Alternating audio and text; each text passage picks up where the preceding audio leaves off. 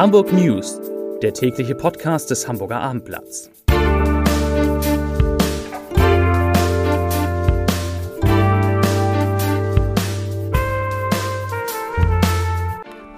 Herzlich willkommen. Mein Name ist Lars Heider und heute geht es um eine Zwischenbilanz der strengen Corona-Regeln in Hamburg. Weitere Themen in den Messehallen gibt es fast nur noch Erstimpfungen, die Polizei fasst einen Serieneinbrecher und Olivia Jones erzählt, wie es ist, wenn der eigene Vater mit einer Million nach Brasilien abhaut. Dazu gleich mehr. Zunächst aber wie immer die Top 3, die drei meistgelesenen Themen und Texte auf abendblatt.de. Auf Platz 3 Corona-Chaos. Wir impfen hier nur Hamburger. Auf Platz 2 Corona-Ausbruch in Hamburger Amtsgericht und auf Platz 1 jeder Fünfte gegen Corona geimpft. Hamburg ist auf einem guten Weg. Das waren die Top 3 auf abendblatt.de. Wir sind auf einem guten Weg. Die bestehenden Einschränkungen zahlen sich aus. Die Ausgangsbeschränkungen wirken. Das sagte heute der Sprecher des Hamburger Senats Marcel Schweitzer über die Entwicklung der Corona-Pandemie in der Stadt. An diesem Dienstag wurden 227 neue Fälle gemeldet. Die 7-Tage-Inzidenz, die sinkt erneut auf jetzt 134,4 Neuinfektionen je 100.000 Einwohner. Fast noch wichtiger, der Reproduktionsfaktor nähert sich wieder dem Wert von 1 an. Er liegt jetzt für Hamburg bei 1,02. Fällt er unter 1, dann sinkt ja die Zahl derjenigen, die andere Menschen mit dem Coronavirus anstecken. Angespannt bleibt die Lage allerdings auf Hamburgs Intensivstationen, auf denen 111 Menschen mit Covid-19 behandelt werden müssen. Das ist ein Wert, der nur noch knapp unter dem Höchststand vom Januar liegt, der damals 117 betrug. Seit mehreren Tagen gibt es im Hamburger Impfzentrum in den Messehallen zwar sehr viele Erstimpfungen, aber kaum Zweitimpfungen. So erhielten zuletzt nur 75 Menschen die zweite Dosis eines der Impfstoffe, aber fast 8360 die erste. Der Grund liegt im größeren Abstand zwischen den Impfungen, den Experten empfohlen hatten, um einen möglichst großen Teil der Bevölkerung möglichst rasch mit einer Grundimmunisierung gegen Corona auszustatten. Aktuell haben 20,4 Prozent der Hamburgerinnen und Hamburger eine Erstimpfung erhalten, 5,8 Prozent sind voll geimpft. Das ging schnell. Am Montag hatte der Hamburger Senat, ja, ich habe darüber berichtet, 24.000 Impftermine für über 60-Jährige freigeschaltet. Bereits am Abend waren alle diese Termine vergeben. Das Angebot galt und gilt für Mittwoch, Donnerstag und Freitag. Für jeden Tag sind 8000 Impfungen mit dem Impfstoff von AstraZeneca geplant. Möglich wurde diese Sonderaktion des Hamburger Senats durch eine Nachlieferung des Impfstoffherstellers.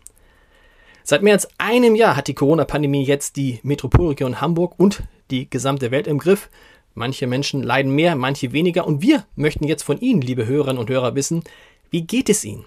Was vermissen Sie besonders? Wie sehr belastet Sie die Krise? Wie bewerten Sie das Corona-Management der Politik? Lassen Sie sich impfen. Wir sind gespannt auf Ihre Antworten. Ich bin gespannt auf Ihre Antworten auf die 23 Fragen, die wir Ihnen auf einem Fragebogen, in einem Fragebogen auf www.abendblatt.de stellen. Füllen Sie ihn aus. Äh, da würde ich mich sehr freuen. Zu Themen jenseits von Corona. Die Polizei in Stuttgart hat einen mutmaßlichen Serieneinbrecher gefasst, nachdem auch die Hamburger Polizei dringend gesucht hatte. Die Beamten in der Hansestadt hatten Aufnahmen einer Überwachungskamera aus einer Wohnung im Stadtteil Marienthal veröffentlicht, um dem 30-Jährigen auf die Spur zu kommen. Eine dem Mann jetzt entnommene DNA-Probe ließe sich insgesamt 21 Einbrüchen in Hamburg zuordnen, die zwischen Januar und März 2020 verübt worden waren. Allein 14 Taten passierten im Bezirk Wandsbek, sieben weitere in verschiedenen anderen Stadtteilen wie Eppendorf, Barmbek Nord, Alsterdorf und Ottensen. Noch eine Polizeimeldung. Ein Maskenverweigerer hat sich am späten Montagabend im Hamburger Hauptbahnhof gleichsam selbst enttarnt. Bundespolizisten fiel der Mann gegen 23.30 Uhr auf dem Südsteg auf, weil er nicht die vorgeschriebene Mund-Nasen-Bedeckung trug. Als die Beamten die Personalien überprüften, stellte sich heraus, dass gegen den 30-Jährigen ein Untersuchungshaftbefehl des Amtsgerichts Hamburg wegen Diebstahls vorlag. Der Mann wurde verhaftet und ins Untersuchungsgefängnis gebracht, hätte er doch seine Maske getragen. Am morgigen Mittwoch wird es laut in der Hamburger Innenstadt. 50 Trecker wollen den Jungfernstieg ansteuern.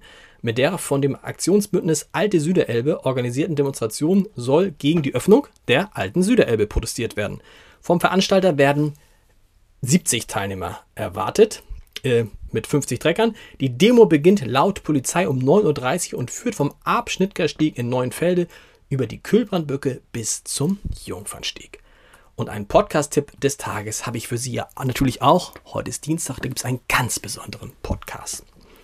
Denn wenn es nach seinen Eltern gegangen wäre, wäre Oliver Knöbel Versicherungskaufmann geworden. Tatsächlich wurde der Junge aus dem niedersächsischen Springe Deutschlands größter Travestiekünstler. Olivia Jones, unter diesem Namen kennt man sie, ihn besser, hat jetzt über, über ihr außergewöhnliches Doppelleben nicht nur ein Buch geschrieben, sondern erzählt auch in unserer Reihe Entscheider treffen Heider, wie sie, wie er wurde, was er, was sie ist. Es geht um den Vater, der eines Tages mehr als eine Million D-Mark in seiner Bank stahl und nach Brasilien verschwand, um die eigenen Knochen und Haare, die Olivia Jones in der Küche aufbewahrt und um die Frage, ob die Teilnahme am Dschungelcamp denn nun wirklich sein musste. Das komplette, sehr, sehr hörenswerte Gespräch, das hören Sie unter www.abendblatt.de slash Entscheider. Und wir hören uns morgen wieder um 17 Uhr mit den Hamburg News. Bis dahin, tschüss.